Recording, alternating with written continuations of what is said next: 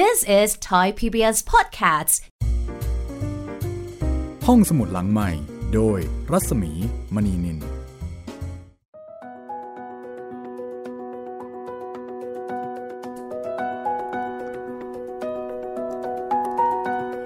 สวัสดีค่ะ กลับมาพบกันเช่นเคยนะคะ ที่นี่ห้องสมุดหลังใหม่ วิทยุไทย PBS ค่ะ สวัสดีคุณจิตริน สวัสดีครับพี่หมีครับ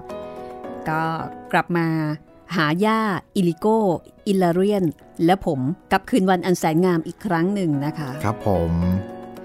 แล้วก็สำหรับวันนี้นี่ก็เป็นตอนที่ 3 แล้วของเรื่องใหม่ที่เราเริ่มต้นขึ้นมานะ ใช่แล้วครับพี่ ค่ะ ก็เปลี่ยนบรรยากาศนะคะเอ่อมาเป็นเรื่องที่ค่อนข้างจะร่วมยุคร่วมสมัย นิดนึงคือเก่าน้อยลงไปหน่อยนึง ก็เรียกว่าน่าจะสมัยใหม่ที่สุดตั้งแต่ผมเคยอ่านแล้วล่ะครับพี่ เออจริง ๆแล้ว น่าจะประมาณเรื่องของครูเหมเวชกรนะเอาหมายถึงยุคสมัยใช่ไหมครับ ประมาณเดียวกัน เพราะว่าเอ่อเป็นช่วงเป็นช่วงสงครามโลก เป็นยุคที่มีฮิตเลอร์ ครับผม ยุคที่มีนาซี เพราะฉะนั้นก็น่าจะร่วมยุคร่วมสมัยเดียวกันนะ คือไม่เก่ามากเกินไป แต่ในขณะเดียวกันก็ก็ไม่ได้สมัยใหม่ ร่วมยุคร่วมสมัยกับเราเหมือนเหมือนอย่างที่เราใช้ชีวิตกันอยู่ในปัจจุบันนี้นะคะครับ ก็เป็นวรรณกรรมที่มีชื่อเสียงโด่งดังของทางจอร์เจีย ซึ่งในอดีตครั้งหนึ่งเคยเป็นส่วนหนึ่งของสหภาพโซเวียตรัสเซียค่ะ เขียนโดยโนดาดุมบาเช่แล้วก็แปลโดยคุณไกรวันศรีดาฟอง หรือที่ใช้นามปากกาว่าสายชยาค่ะ จัดพิมพ์มาหลายครั้งนะคะ แล้วก็ครั้งล่าสุดจัดพิมพ์โดยสำนักพิมพ์ Selected Book ค่ะ เราก็จะพยายามเล่าให้คุณได้ฟังแบบง่ายๆนะคะ แม้ว่าคำศัพท์ และก็คำเรียกชื่อคำเรียกขานสิ่งต่างๆ ในเรื่องนี้ อาจจะเป็นภาษาที่เราไม่ค่อยจะคุ้นสักเท่าไหร่นะคุณจิตริน ครับผมชื่อจะแบบแปลกๆนิดหนึ่งแล้วก็เวลาพูดแต่ละทีนี่ลิ้นมันจะพันกัน ลิ้นมันจะมีพันกัน เพราะว่าเป็นภาษาจอร์เจียครับ เต็มไปด้วยสระอิแล้วก็สระโอนะสังเกตปะใช่ครับ ก็ค่อยๆทำความคุ้นเคยนะคะ ตัวละครในเรื่องนี้ก็จะประกอบด้วยตัวเอก คือซูริโกซูริโกครับซูริโกนี่ ถ้าจะว่าไป ก็น่าจะเป็นชีวิตของผู้เขียน ครับผมค่ะ เพราะว่านวนิยายเรื่องนี้เป็นอัตชีวประวัติของโนดาดุมบัชเช่กับชีวิตในวัยเยาว์ของเขานะคะ อยู่กับย่าค่ะ แล้วก็มีเพื่อนบ้านคืออิลิโกแล้วก็อิลาเรียนสองคนนี้ดูเหมือนจะไม่ชอบขี้หน้ากันนะเรียกว่าเป็นเพื่อนร้ายเพื่อนรักครับผม รักทั้งรักทั้งเกลียด แต่จริงๆเขาก็รักกัน เขาก็เป็นห่วงเป็นใยกันครับ แต่ไม่ค่อยจะพูดจาดีๆ ต่อกัน หักเหลี่ยมเชื้อนคมกันตลอดเลยเหน็บกันตลอด คือแซะกันตลอด ใช่ ในเรื่องนี้เราก็จะเห็นมุกแบบจอร์เจียนะคะ ซึ่งสำหรับคนไทยก็อาจจะดูแปลกๆ นิดนึง เราก็จะงงว่า เอ๊ะ มันตลกตรงไหนวะ เออ แต่เขาก็จะขำกันนะ ครับ วันนี้ก็เป็นตอนที่ 3 นะคะ ซึ่งเป็นตอนที่ เอ่อ อิลิโก้เนี่ย มันจะให้ซูริโกไปขอซื้อซื้อไวน์ซื้อเหล้าของอิลาเรียน ใช่ครับ อิลาเรียนเนี่ยเป็นคนที่ทำไวน์เก่ง ครับ แล้วเขาก็หมักไวน์เอาไว้ ใส่โอ่งไม่แน่ใจนะคะว่า ไวน์นี่จะเป็นน่าจะเป็นถังไม้โอ๊กนะครับพี่เขาเขาจะเรียกว่าอะไรเออฝรั่งคงไม่ได้มีโอ่งเหมือนอย่างของเรา ครับ มันเป็นแบบเอ่อ ถังไม้อะครับ เป็นแบบกลมใช่ครับๆทำจากไม้ใช่ไหมใช่ลักษณะคครับล้ายๆกับโอ่งแต่ว่ามันมาจากมันทำจากไม้ ใช่ครับพี่โอ่งไม้ไหมหรือว่าถังไม้ เรียกว่าถังไม้ด้วยครับพี่อ่าถังไม้ก็แสดงว่าอิลาเรียนนี่เป็นคนที่มีฝีมือ ในการหมักไวน์ครับ ในขณะที่อิลิโก้เนี่ยเป็นคนที่มีฝีมือในการทำยาสูบครับผมสองคนนี้แบบโหสุดยอดมากเลยนะคะคนหนึ่งก็ทำบุหรี่อีกคนหนึ่งก็ทำไวน์ครับผม แล้วก็อิลิโก้จะใช้ให้ซูริโก้เนี่ยเอ่อไปเอาไวน์จากอิลาเรียนใช่ไหมใช่ แต่ทำไมเขาไม่พูดกันเองก็ไม่รู้นะ ก็คราวที่แล้วเขาแกล้งไว้ไงพี่ที่ส่งจดหมายมาแซวอะแบบเอ้ยเป็นงานศพอ่าสุนัขเป็นยังไงบ้างไม่เรียกกันเลยอะไรอย่างเงี้ยแซวกันตลอด ถ้างั้นนะคะ เดี๋ยววันนี้ลองดูนะคะว่าตกลงแล้วอิลิโก้เนี่ย จะมีโอกาสได้กินไวน์ของอิลาเรียนไหมครับ งานนี้ต้องดูฝีมือของซูริโก้แล้วล่ะพี่ ว่าจะไกล่เกลี่ยได้ขนาดไหนซูริโก้ผู้ไม่ฝักใฝ่ฝ่ายใด ครับผม ไม่รู้จะเข้าข้างใครดีนะคะ ระหว่างลุงอิลิโก้กับลุงอิลาเรียนนะคะ ครับอะถ้างั้นเราไปฟังกันเลยนะคะ ไปจอร์เจียกันค่ะ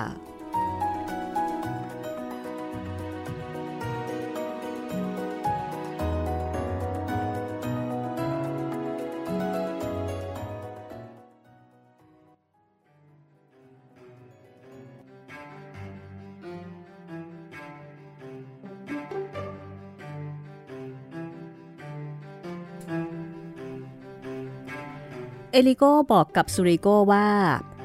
ให้ดูถังไม้ที่เก็บโซลิกูริ โซลิกูริก็คือไวน์ชนิดหนึ่ง คือให้ซูริโกเนี่ยหมายตา ถังไม้ที่เก็บไวน์ชนิดนั้นเอาไว้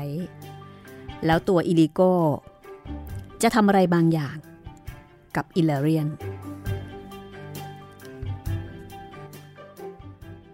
ลุง แล้วลุงจะทำอะไรกับลุงอิลาเรียนน่ะ คือว่าอย่างนี้นะ เดี๋ยววายในตุ่มที่เองมองจ้องไว้น่ะ มันจะถูกย้ายมาใส่ตุ่มของข้าตอนเที่ยงคืนเข้าใจไหม จะบ้าเหรอลุงอิลิโก้ทำอย่างนั้นได้ยังไงอะเฮ้ยอย่าตะโกนสิไอ้ลูกหมานี่ เอ็งลืมยาสูบไปเสร็จแล้วเหรอวะ ลุง กับยาสูบของลุงน่ะล้วนแต่เป็นพิษต่อปอดนะ เฮ้ย พอทีเถอะ เรามาพูดธุรกิจกัน ข้าจะให้ยาสูบเองสิบกำมือ แล้วปิดปากซะ ตกลงไหม ว้าว ผมจะได้ยาสูบจริง ๆ เหรอ เออ ก็แน่นอนสิถ้าอย่างนั้น ลุงกลับบ้านไปก่อนนะ ผมจะไปหาลุงอิลาเรียน แล้วถ้าเขาว่ายังไง ผมจะรีบไปบอกลุง เออ เดี๋ยวข้าจะรอ โชคดี อิลิโก้จูบซูริโก้บนหน้าผาก แล้วก็ตบแก้มเด็กน้อยเบาๆ จ้องมองซูริโก้แล้วก็พูดเหมือนกับที่เขาเคยเห็นจากละครว่าจำไว้นะสุริโก ทรยศต่ออิลิโกซิโกกิเซก็เหมือนกับทรยศต่อแผ่นดิน อย่าลืมนะ นี่ ลุงให้ผมไปหาใครเนี่ยซูริโก้ชักจะฉุน อะไรมาจะขนาดนั้น จากนั้นเมื่ออุ่นใจ ดีใจว่าจะได้ดื่มไวน์อิลิโก้ก็กลับบ้านในขณะที่ซูริโกก็ไปหาอิลาเรียน ที่บ้านของอิลาเรียน มีแอปเปิลที่ฝานตากเกลื่อนระเบียงเต็มไปหมด แอปเปิลเกรียมแดดเป็นสีน้ำตาล อิลาเรียนนอนเอกเขนกบนพรมเล็ก อ่านหนังสือพิมพ์เก่า สัปดาห์หนึ่งอย่างจดจ่อคำว่าหนังสือพิมพ์เก่าสัปดาห์หนึ่งหมายถึงว่า ในหมู่บ้านแห่งนี้ไม่เคยมีหนังสือพิมพ์ของวันนี้ อย่าว่าแต่หนังสือพิมพ์ของวันนี้เลย ของวันวานหรือว่าวันซืนก็ไม่มี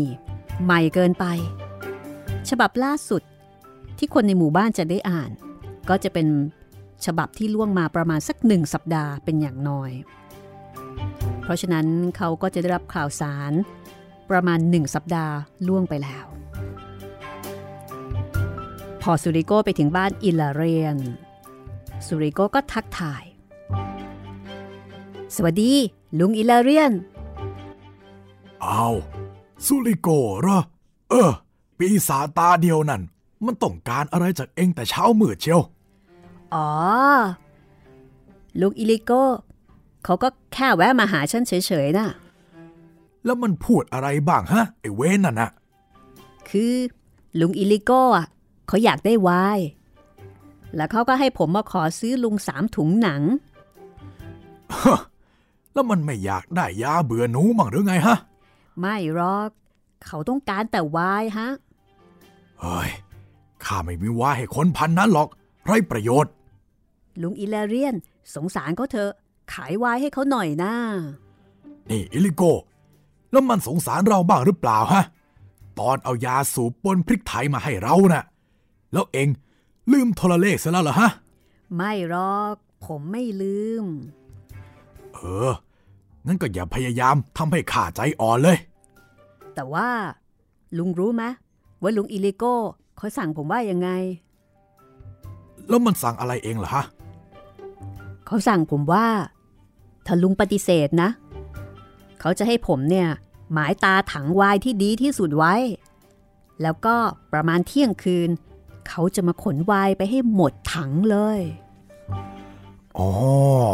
เออ ถ้าอย่างนั้น ข้าอยากให้เองช่วยหน่อยสุริโก จากนั้น เย็นวันนั้นเองซูริโกก็ไปบ้านของอิลิโก เรื่องยาสูบตามที่ได้สัญญากันไว้ อิลิโก้นี่เป็นคนที่มี คือตาเดียว ตาพิการ เหลือตาเพียงข้างเดียว แล้วก็เก่งในเรื่องของการทำยาสูบอย่างที่บอกเอาไว้นะคะพอซูริโก้มาถึงบ้านของลุงอิลิโก้เขาก็ทวงสัญญาในเรื่องของยาสูบทันที แต่อิลิโกกลับบอกกับซูริโกว่า เอานี่ เอาไปสองกำมือ มากพอแล้วนะ อะไรกันนี่ ลุงหมายความว่ายังไงอะสองกำมือ ผมอะนะทำหมายที่ถังวาย โดยไม่ได้อะไรเลยหรือยังไงกันแม่ดีมากสุริโก เอาไปสี่เลย ไม่ต้องสิบเฮ้ย สงสารปอดเองมั่งเสสูบยาน่ะ มันจะฆ่าเองนะโว้ย ช่างมัน แต่ลุงสัญญากับผมว่าสิบและลุงก็ต้องจ่ายมาเดี๋ยวนี้สิบเอาเอาไปห้าพอจะให้ผมสิบกำมือ หรือว่าจะให้ผมไปหาลุงอีลาเรียนตอนนี้ แล้วก็บอกให้เขารู้ ถ้าอย่างนั้นผมไปแล้วนะ เอ้ยก็ได้ก็ได้แหม่ไอปีศาจนี่ ขอให้ท้องแตกเพราะความตระกาตระกามในที่สุด อิริโกก็ต้องไปหยิบยาสูบชั้นยอด เอามาให้ซูริโก้สิบกำมือ แต่ก็เอามาให้แบบไม่เต็มใจเท่าไหร่ เออนี่ซูริโก้ยังไงคืนเนี่ย เอ็งต้องไปช่วยข้าด้วยนะ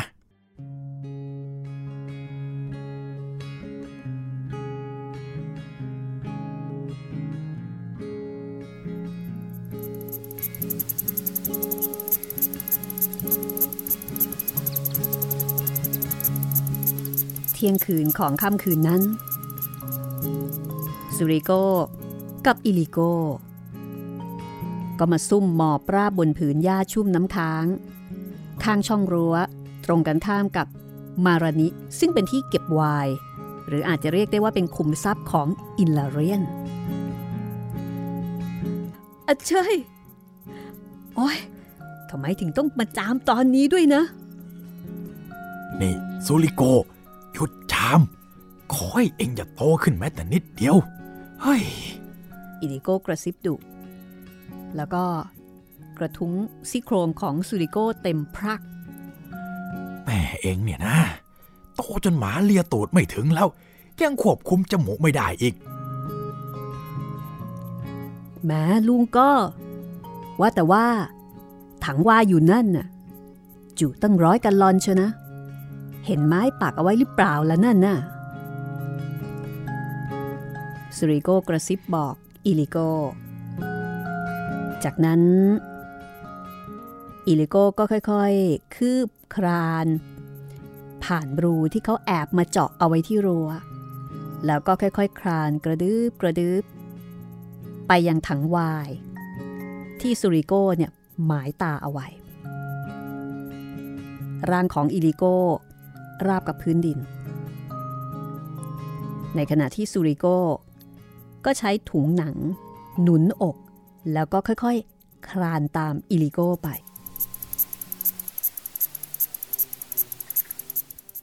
เอาสุริโกลงมือ อิลิโกสั่งเสียงกระซิบ ขณะเดียวกันก็ส่งจอบให้กับเด็กน้อย ทำงานกันเป็นทีม ทีมคู่ ทั้งคู่ทำงานกันอย่างรวดเร็ว ปราศจากซุ้มเสียง เพียงแค่ 15 นาที ทั้งคู่ก็มองเห็นฝาถังไวน์ เอาเปิดสิเปิดสิอิลิโก้สั่งแล้วก็เตรียมถุงหนังให้ ตอนนี้ ซูริโกกับอิลิโกเนี่ยอยู่ต่อหน้า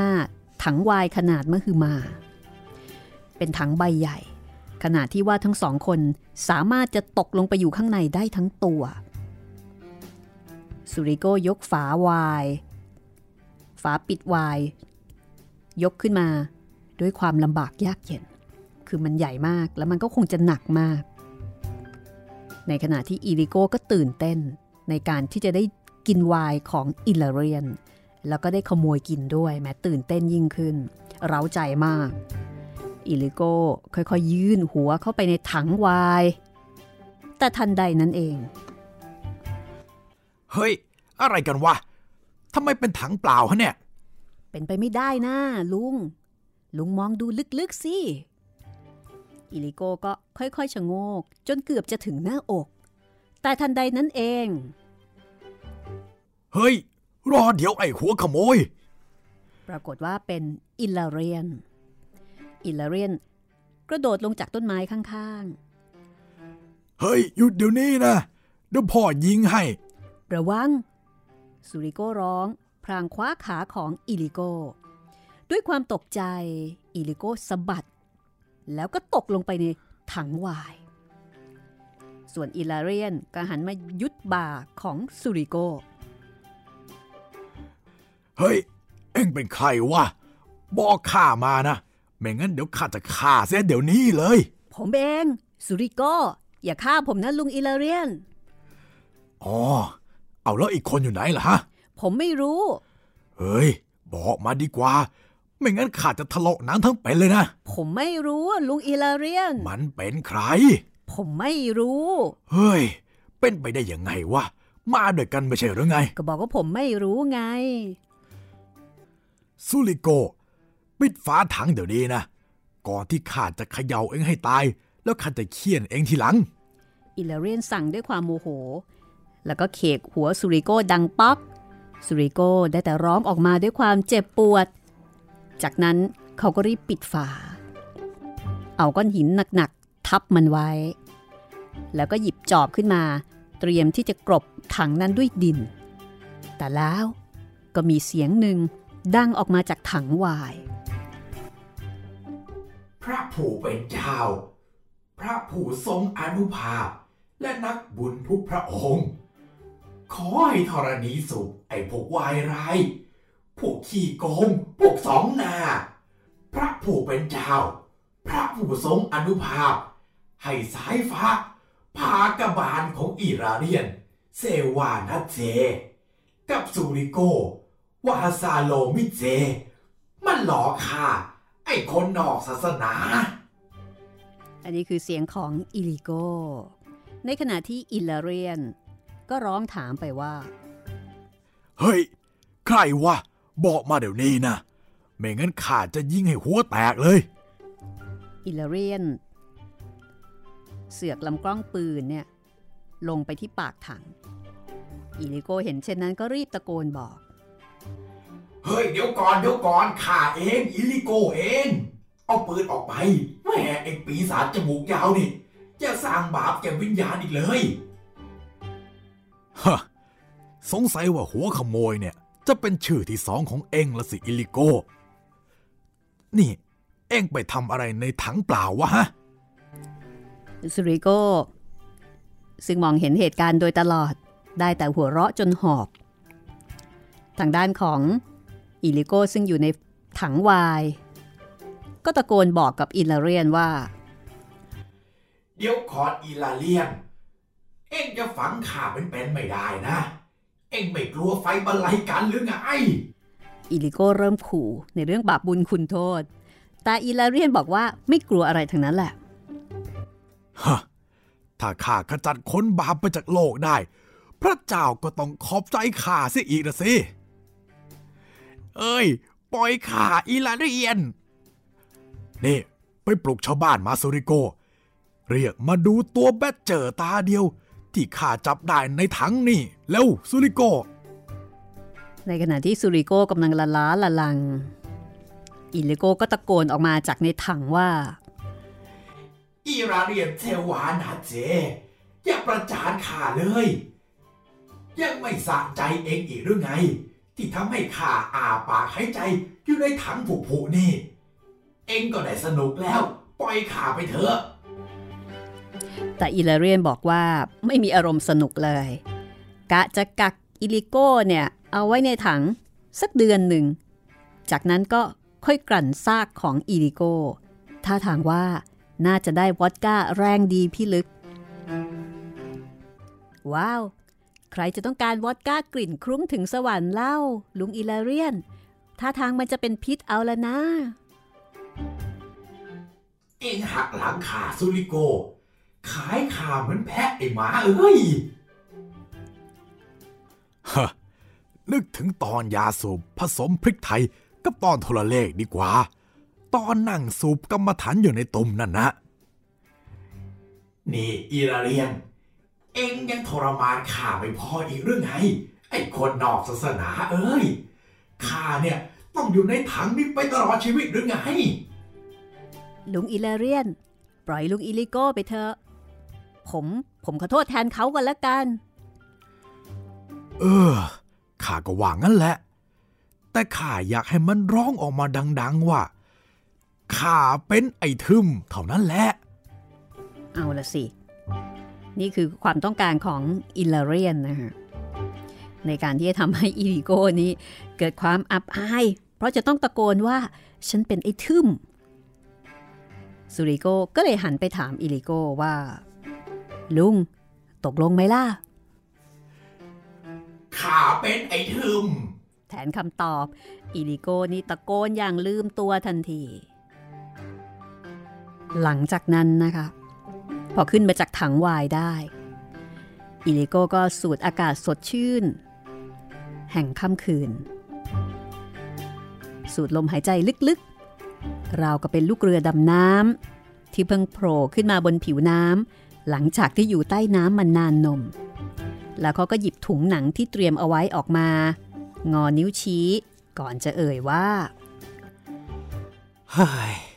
คราวนี้เอ็งชนะเว้ย ร้อมกันนั้นอิลิโก้ก็หันหลังกลับ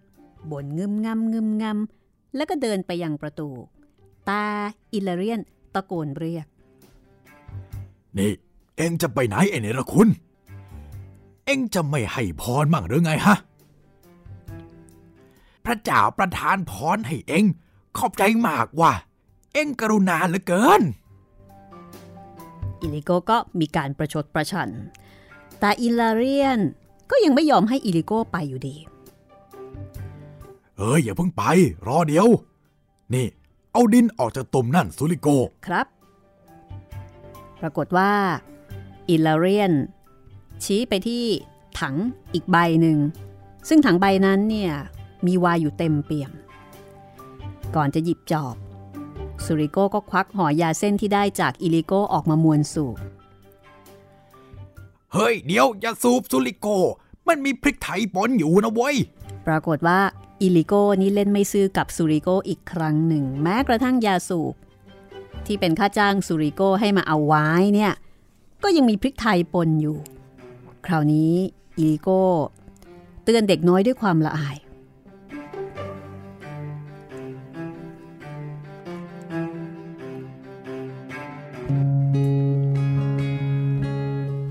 จากนั้น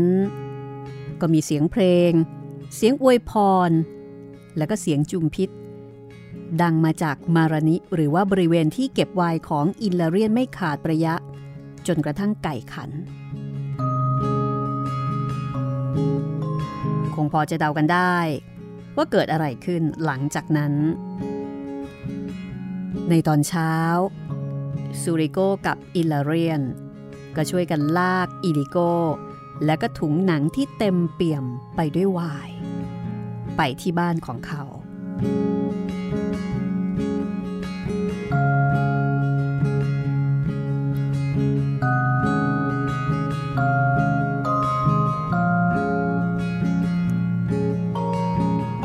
พักสักครู่นะคะ แล้วก็เดี๋ยวช่วงหน้า กลับมา กับตอนที่ชื่อว่า คนยามค่ะ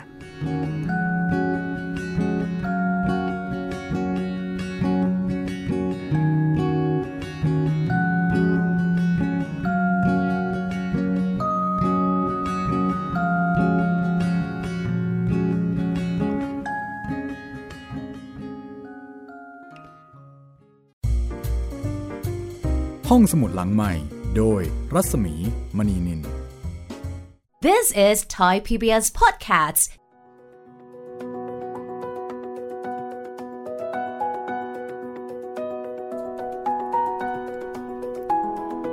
นี่คือความสัมพันธ์ของสองลุงนะคะ อิลิโกกับอิลาเรียน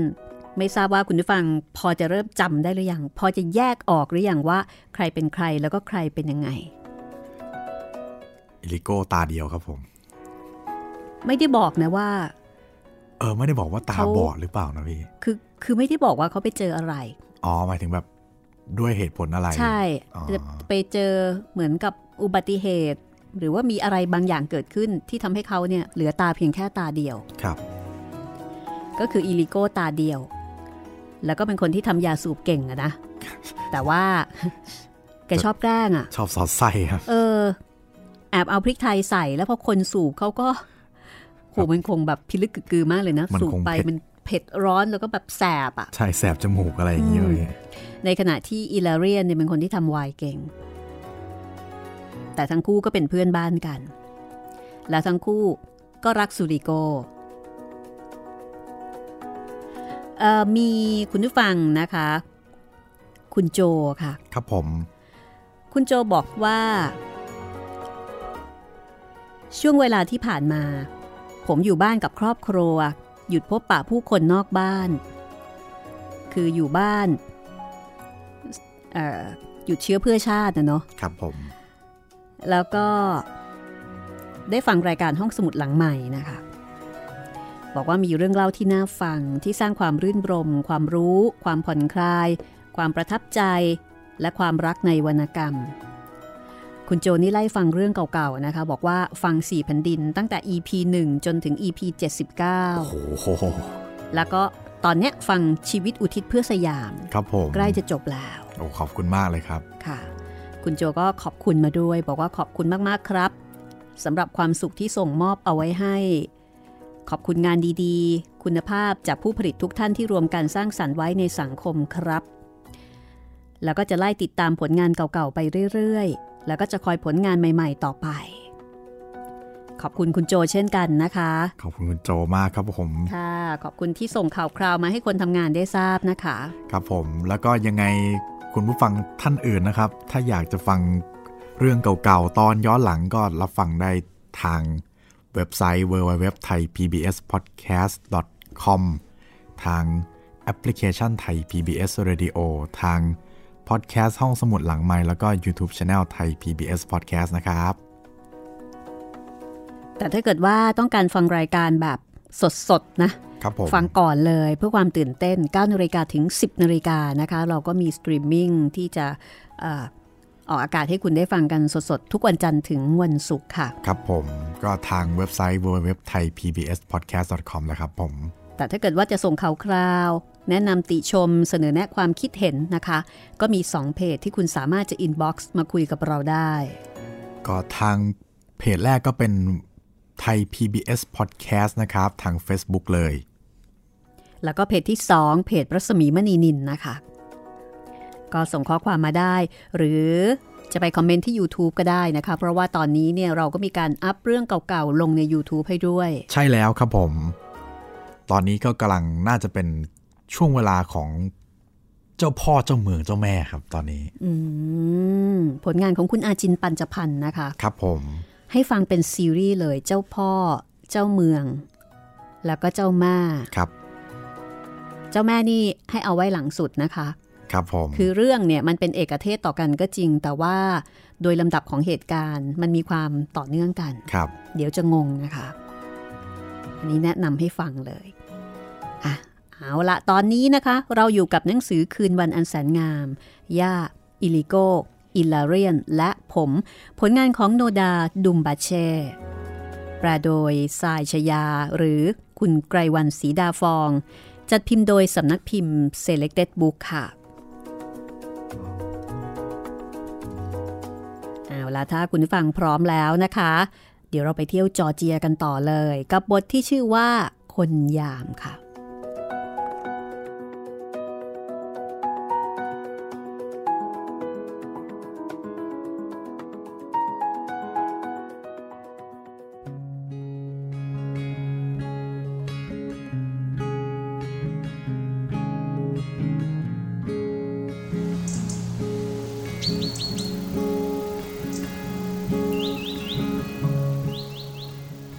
วันหนึ่ง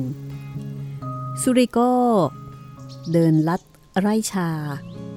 กลับมาจากโรงเรียน เขาเห็นองุ่นพันอิซาเบลล่า ซึ่งเวลาที่สุกจะเป็นสีดำอมน้ำเงิน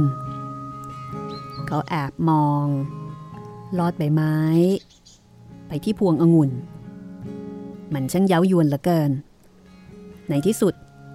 เด็กน้อยก็อดทนต่อความเย้ายวนของพวงองุ่นสุกไม่ไหว เขาแขวนกระเป๋าหนังสือ กับกิ่งก้านของต้นไม้ แล้วก็ปีนขึ้นต้นองุ่น ปีนขึ้นยอดไม้ เขาแขวนกระเป๋าหนังสือกับกิ่งก้าน แล้วก็ปีนขึ้นยอดไม้ แล้วก็เก็บองุ่นกินองุ่นนี้ มีรสชาติอร่อยมาก แต่ชาวเมืองบอกว่ามันมีกลิ่นเหมือนตัวเลือด ตอนแรกสุริโกก็สวาปามทั้งลูก เมื่อกินจนสมอยากแล้ว เขาก็เริ่มละเลียด ดูดน้ำจนฉ่ำลิ้น คายเม็ดแล้วก็เปลือกทิ้ง แต่ในขณะที่เด็กน้อยกำลังมีความสุข กับการปริดองุ่น กินบนต้น คือกินแบบสด ยังมีความสุข ก็มีเสียงตะโกนลั่นดุดฟ้าร้องว่า เฮ้ย บนยอดไม้นั่นนะใครมาขโมยของฟาร์มรวมวะ ปรากฏว่า เสียงนั้นทำเอาเด็กน้อย พลัดร่วงจากยอด มาค้างคาคบด้วยความตกใจ แล้วก็นั่งเงียบกริบ หายใจขมแมว ไม่ยอมตอบ เฮ้ย ไม่ได้ยินหรือไง เป็นใบหรือไงวะ ฮะ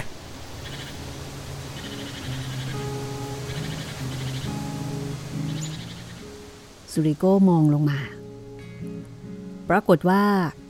เจ้าของเสียงตะโกนนั้น ก็คือลุงอิลิโก้นั่นเอง วันนี้อิลิโก้ใส่หมวกปีกกว้าง มีเชือกคล้องไหล่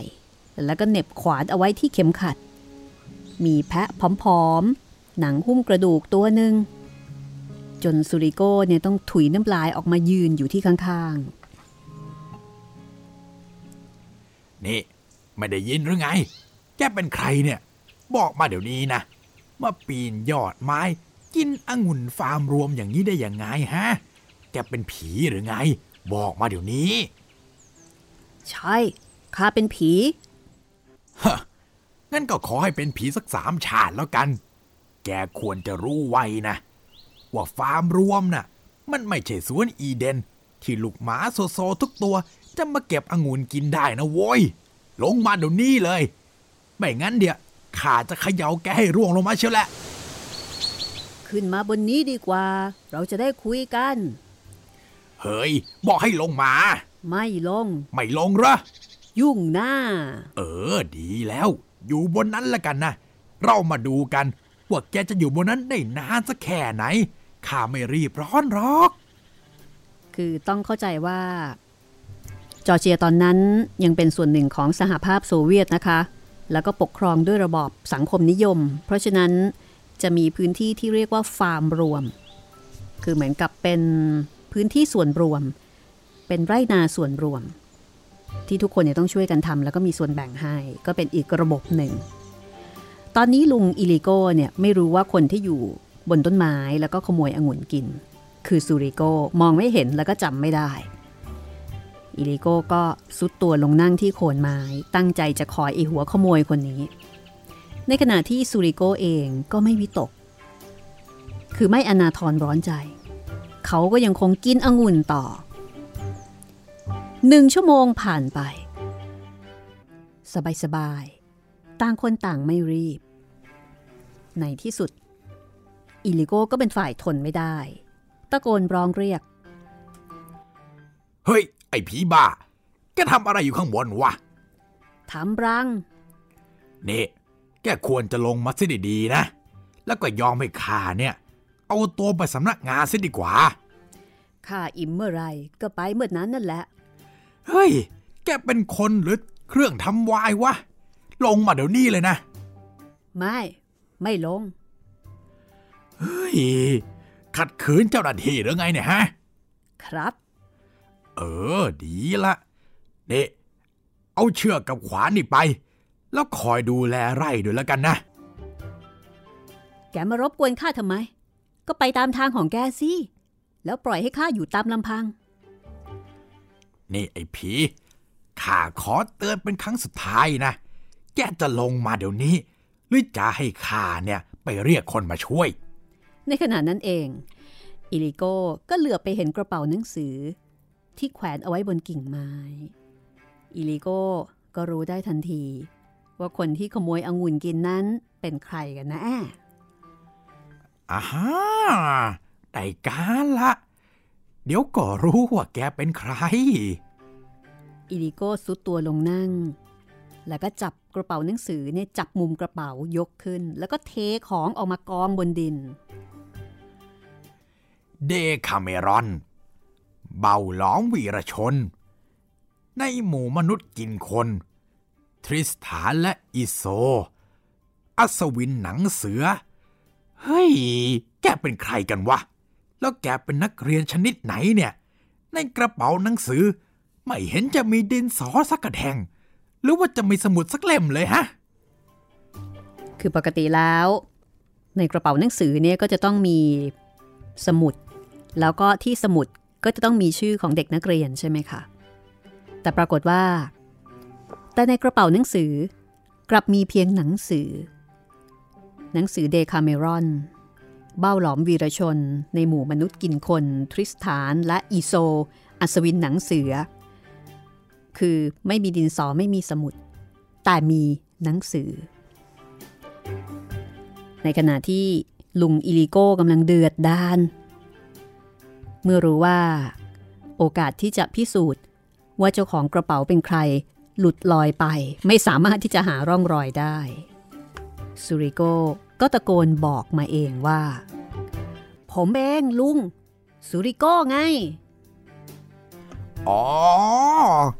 เฮ้ย ให้ตายเถอะ แหม ไอเด็กเวนนี่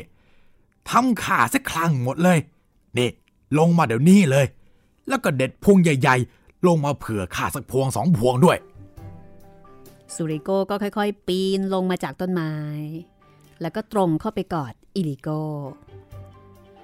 เป็นยังไงบ้างอะลุง เฮ้ย ถามได้ ไอ้ลูกหมานี่เล่นซ่อนหากับขาดเป็นชั่วโมงเลยนะ เอ็งน่ะทำลายโอกาสเสียแล้ว โอกาสอะไรอะลุง นี่ เอ็งก็รู้ ว่าข้านำมาทำงานเป็นคนยาม ให้ฟาร์มรวมหกเดือนแล้วรู้ไหม ฮะ ผมรู้แล้วไงอะก็เขาให้ม้าข่ามาตัวหนึ่ง แต่มันไม่ใช่ม้าหรอกว่ะ มันเป็นปีศาจลงมาเกิด วันก่อนน่ะวัวของทาซินิโตขาเป๋มันเข้ามาในไร่ข้าก็โดดลงจากหลังม้า แล้วก็จับหางวัวไว้ แต่พอหันมาดูม้า มันวิ่งเหาะเหาะออกไปเสียแล้วข้าก็ไล่กวดตามมันไป แล้วก็เกือบจะจับไอ้ปีศาจนั่นได้ แต่ในขณะนั่นเองนะ วัวก็เดินดุมดุมไป ข้าปล่อยม้า แล้ววิ่งตามวัว ข้าจับวัวได้ แต่ไม่มีม้า ข้าปล่อยวัวไปตามม้า แต่ข้าก็ไม่มีวัวอีก เฮ้ย พูดได้ว่าข้าวิ่งจากวัวไปหาม้า แล้วก็จากม้าไปหาวัวนี่ทั้งวันเลยข้าเนี่ยวิ่งจนลิ้นหอย แล้วข้าก็พลาดไปทั้งขู่ทั้งวัวทั้งม้าเลย เมื่อวานเนี่ยข้าก็ถูกประธานว่ากล่าว เขาบอกข้าว่าข้าจะต้องรับผิดชอบต่องาน หรือจะให้เขาไล่ข้าออก อิลิโกก็เล่าซะยาวเลยทีเดียว สุริโกก็เลยสงสัยว่า แล้วมันเกี่ยวกับผมตรงไหนอะลุงอิลิโก เออก็นั่นแหละ พอข้าเห็นขโมยบนต้นไม้นี่ ข้าเนี่ยก็คิดว่า ได้การละ ข้าจะได้พิสูจน์คุณค่าของตัวเองล่ะคราวเนี่ย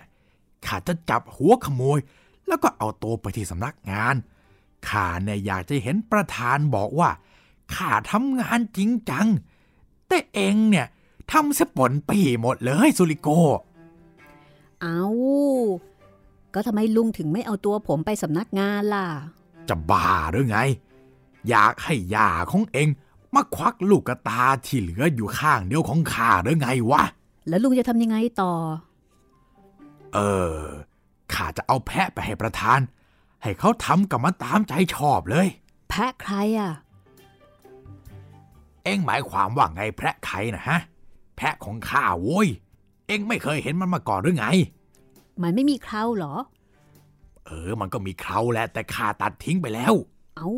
แล้วลุงไปตัดมันทิ้งทำไมอะ ก็ให้คนจำไม่ได้ไง คนอย่ามีแพะไม่ได้หรอก มันไม่ถูกต้อง แล้วลุงไม่ต้องการมันหรือ เฮ้ย เอาไว้ทำไมล่ะ สัตว์ตัวนี้ไม่มีประโยชน์ต่อข้าเลย เองอาจจะให้มันกินนม แต่ก็อย่าหวัง มันจะให้นมเองกินเลยนะ เองฆ่ามันเอาเนื้อก็ไม่ได้ มีแต่หนังหุ่มกระดูกข้าคงเสียมันไป โดยไม่มีสิ่งตอบแทนอะไรเลย แล้วเกิดเขาจำได้ล่ะ โอ้ยจำไม่ได้หรอกข้าเองยังไม่อยากจะเชื่อเลยว่ามันเป็นแพะของข้าเนี่ย เออไปเถอะไอ้หนู ขอบใจสำหรับองุ่นนะข้าเนี่ยคอแห้งเป็นผงแล้ว สวัสดีลุงอิลิโกแล้วเจอกันนะ เออเออแล้วเองอย่าไปบอกอิราเรียนนะ เดี๋ยวมันจะทำลายข้าเอา อย่าห่วงไปเลยลุงอิลิโก้ ผมไม่บอกแน่ๆ ไปก่อนละ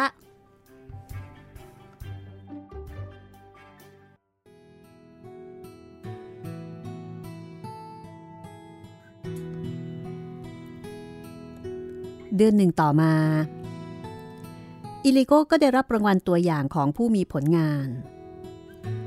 คณะกรรมการของฟาร์มรวม ได้มอบแพะตัวเดิมแก่อิลิโก ซึ่งต่อมามันก็พอจะมีเนื้อหุ้มกระดูกอยู่บ้าง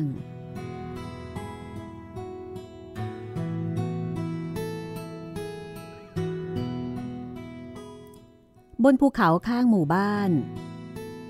มีต้นเฟอร์ขึ้นเดียวดายอยู่ต้นหนึ่ง บนต้นไม้นี้ มีการแขวนประฆัง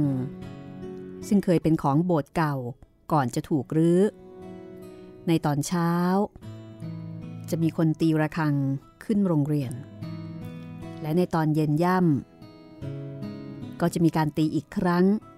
เพื่อแจ้งไฟไหม้ หรือไม่ก็เป็นการเรียกชาวบ้านมาประชุม เพราะเป็นผู้ชายคนเดียวของครอบครัวซูริโก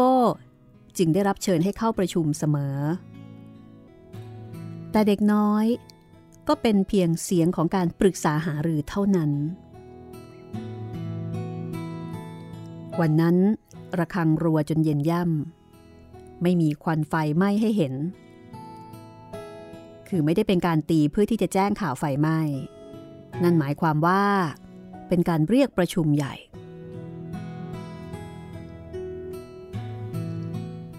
นี่ซูริโกไปด้วยกันไหม เป็นเสียงของลุงอิลเลเรียนที่ทักทายซูริโก ในขณะที่เด็กน้อยก็ ตะโกนบอกพร้อมกับกระโดดข้ามรั้วขัดแตกว่า ไปสิลุง ผมกำลังไป รอด้วย ครูต่อมา เด็กน้อยก็มาเดินทอดน่อง เคียงข้างอิลเรียน ทั้งคู่เดินกันไป แล้วก็คุยกันไป นี่ ลุงอิเลเรียน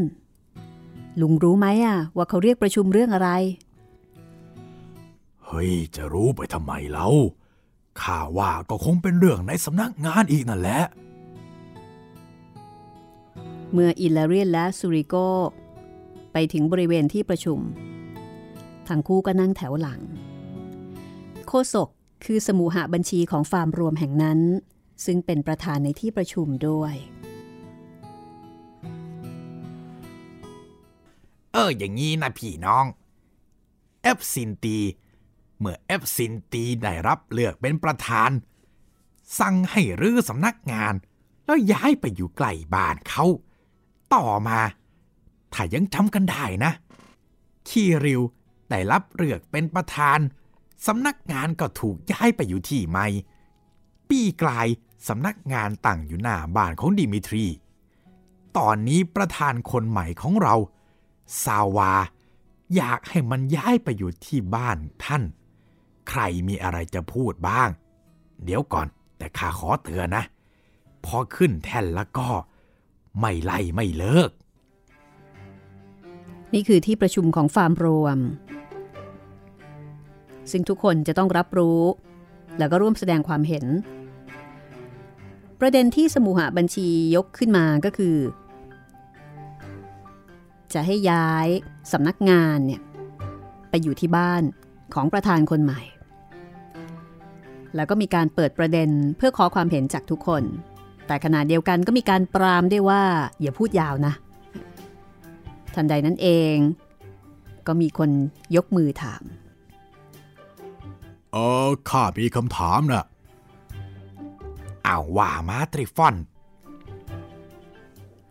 เออ แล้วท่านจะชอบแบบไหนล่ะท่านสาวา จะสั่งสำนักงานใหม่ที่หน้าบ้านของท่าน หรือว่าย้ายสำนักงานเก่า แล้วมุงหลังคาใหม่ดีไหมล่ะครับ ปรากฏว่าท่านประธานในที่ประชุมมีเครื่อง นี่ตริฟอนซิกซาลูลิเซ อย่าทำให้มันเป็นเรื่องตลก เดี๋ยวข้าเนี่ย จะให้แกกลับที่ ต้องรื้อสำนักงานแล้วก็ย้ายไปอยู่หน้าบ้านข้า ฟังชัดไหมข้าเนี่ยไม่อยากจะเสียเวลาเดินไปเดินมาข้าเนี่ยออกจากบ้านแต่เช้ามืด กว่าจะถึงสำนักงานเนี่ยก็เย็นแล้ว มีเสียงพูดบอกว่า ถ้าเป็นแบบนั้นก็เดินให้มันเร็วขึ้นสิเฮ้ย เมื่อกี้ใครพูด แสดงตัวมาเดี๋ยวนี้นะโธ่เพื่อนรัก เลิกพูดเลวไหลสักทีเถอะ มีคำถามอะไรอีกไหม เออขาข้ามีข้ามีคราวนี้คือมาการีโซอิเซเขากระแอมสุดแรง ที่ประชุมก็เลยถามว่ามีอะไรจะพูด เออพอดีว่าข้าอยากจะรู้ว่าเกิดอะไรขึ้นกับแม่วัวสาวที่ข้าซื้อมาจากสามเตรดิยาเมื่อปีกลายนะ เฮ้ย สัตว์ที่น่าสงสารตัวนั้นน่ะ ไม่รอดชีวิตจากการออกลูกให้แก่ท่านประธาน นี่ ใครพูดน่ะ ลุกขึ้นมาโผล่หัวมาไอ้คนก่อกวน ปรากฏว่า คนที่ให้คำตอบโดยไม่ได้รับการเชื้อเชิญนั้น คืออินลาเรียนนั่นเอง อินลาเรียนบอกว่า นี่นี่ท่านข้ามีข้อเสนอนะข้าขออนุญาตพูดแล้วกัน ดี ให้เขาขึ้นแท่น นี่เพื่อนบ้านอันเป็นที่รักของข้าไม่มีประโยชน์ที่จะขุดคุย เอาข้อคุณมองข้องใจเก่าๆขึ้นมา อะไรเกิดขึ้นกับวัวสาวทำไมถึงใช้วัสดุก่อสร้างของฟาร์ม สร้างบ้านของท่านประธานวายของฟาร์ม พบตัวมันเองอยู่ในถังของท่านประธานได้อย่างไร แล้วก็อีกเยอะแยะเลย มันจะมีประโยชน์อะไรกัน ถ้าคนรู้เรื่องเหล่านี้เข้า เราจะเป็นที่หัวเราะกันทั้งตำบลนะ เราเนี่ยไม่ควรจะซักผ้าสกระปรกในที่สาธารณะนะทุกคน ปรากฏว่าอิลาเรียนี่แฉทุกประเด็นเลย แล้วก็ทำทีเป็นว่าไม่อยากจะพูดซะงงั้น นี่อีราเรียน ข้าจะฟ้องเจ้า ฐานหมิ่นประมาทนะ รีบนั่งลงดีกว่าก่อนที่จะสายไป อิลิโกซึ่งปกติแล้วเป็นคู่ปรับกันมาตลอดกลับเป็นคนแทรกขึ้น นี่ท่านประธาน ให้เขาพูดให้จบก่อนสิ เขาไม่ได้หมีประมาทอะไรเลย เขาพูดความจริงทางนั้น เออ สิ่งที่ข้าอยากจะเสนอคืออย่างนี้ทำไมไม่รื้อบ้านของท่านประธาน แล้วย้ายมาปลูกใกล้ๆกับสำนักงานเราอันนี้คือข้อเสนอของอิลาเรียน อ้าว อีราเรียน แล้วแกจะรื้อบ้านประธานยังไงเล่า ในเมื่อท่านเนี่ยเพิ่งมุ่งหลังคาใหม่มาฮะ ประเด็นก็คือว่าท่านประธานเพิ่งจะสร้างบ้านใหม่ และจะให้รื้อมาได้ยังไงกัน ท่านประธานนี่ก็ท่าทางว่าน่าจะเป็นคนมีฐานะก็มีเสียงแนะนำบอกว่าถ้าอย่างนั้นเนี่ยก็ให้ท่านประธานอยู่ในสำนักงาน แล้วก็เอาบ้านท่านประธานเนี่ยทำสำนักงานแทนซะเลยสิ เอ๊ะ จะบ้าหรือไงฮะ เอากระท่อมผุๆมาคุมหัวข้าแทนบ้านใหม่หลังงามของข้านะเหรอ ท่านประธานโกรธมาก อ่า งั้นงั้นข้ามีอีกข้อเสนอหนึ่งก็รื้อบ้านประธาน แล้วก็เอาไปปลูกบนที่ตั้งสำนักงาน จากนั้นก็รื้อสำนักงาน แล้วก็ย้ายไปปลูกไว้ที่ตั้งของบ้านไง แต่ครูคณิตศาสตร์ ซึ่งอยู่ในที่ประชุมด้วยบอกว่า โถลุง ผลไม่เปลี่ยนหรอก ในเมื่อตัวเลขมันคงที่นะเฮ้ยงั้นก็แค่นั้นแหละ ข้าไม่มีอะไรจะเสนอแล้ว อิลาเรียนพูดแล้วก็นั่งลง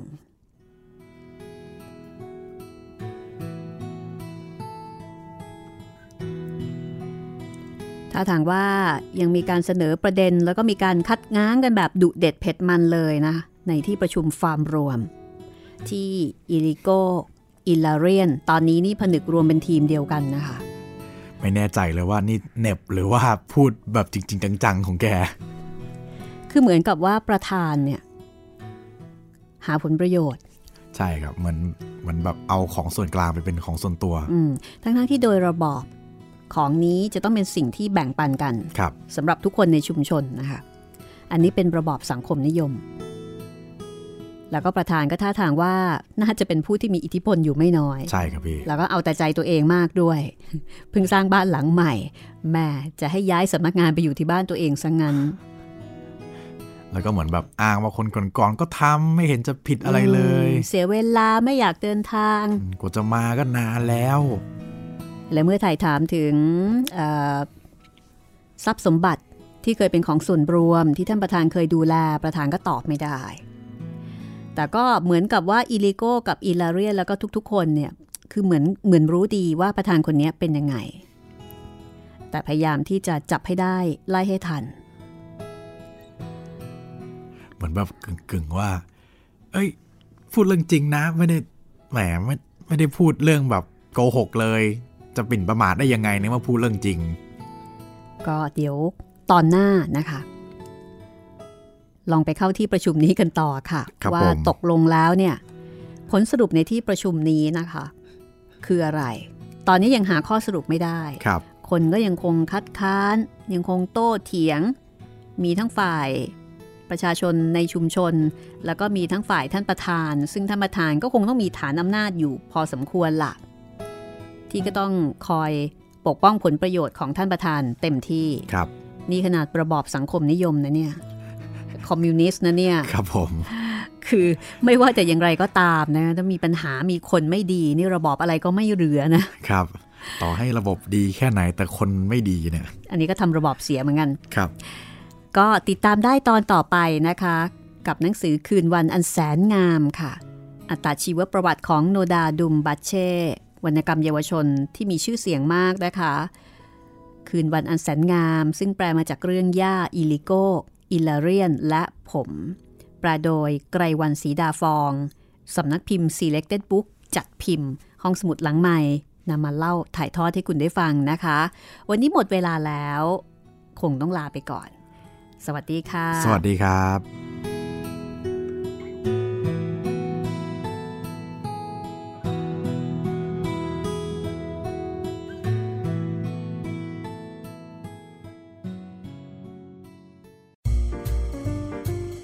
ห้องสมุดหลังใหม่ โดยรัศมีมณีนิน This is Thai PBS Podcasts.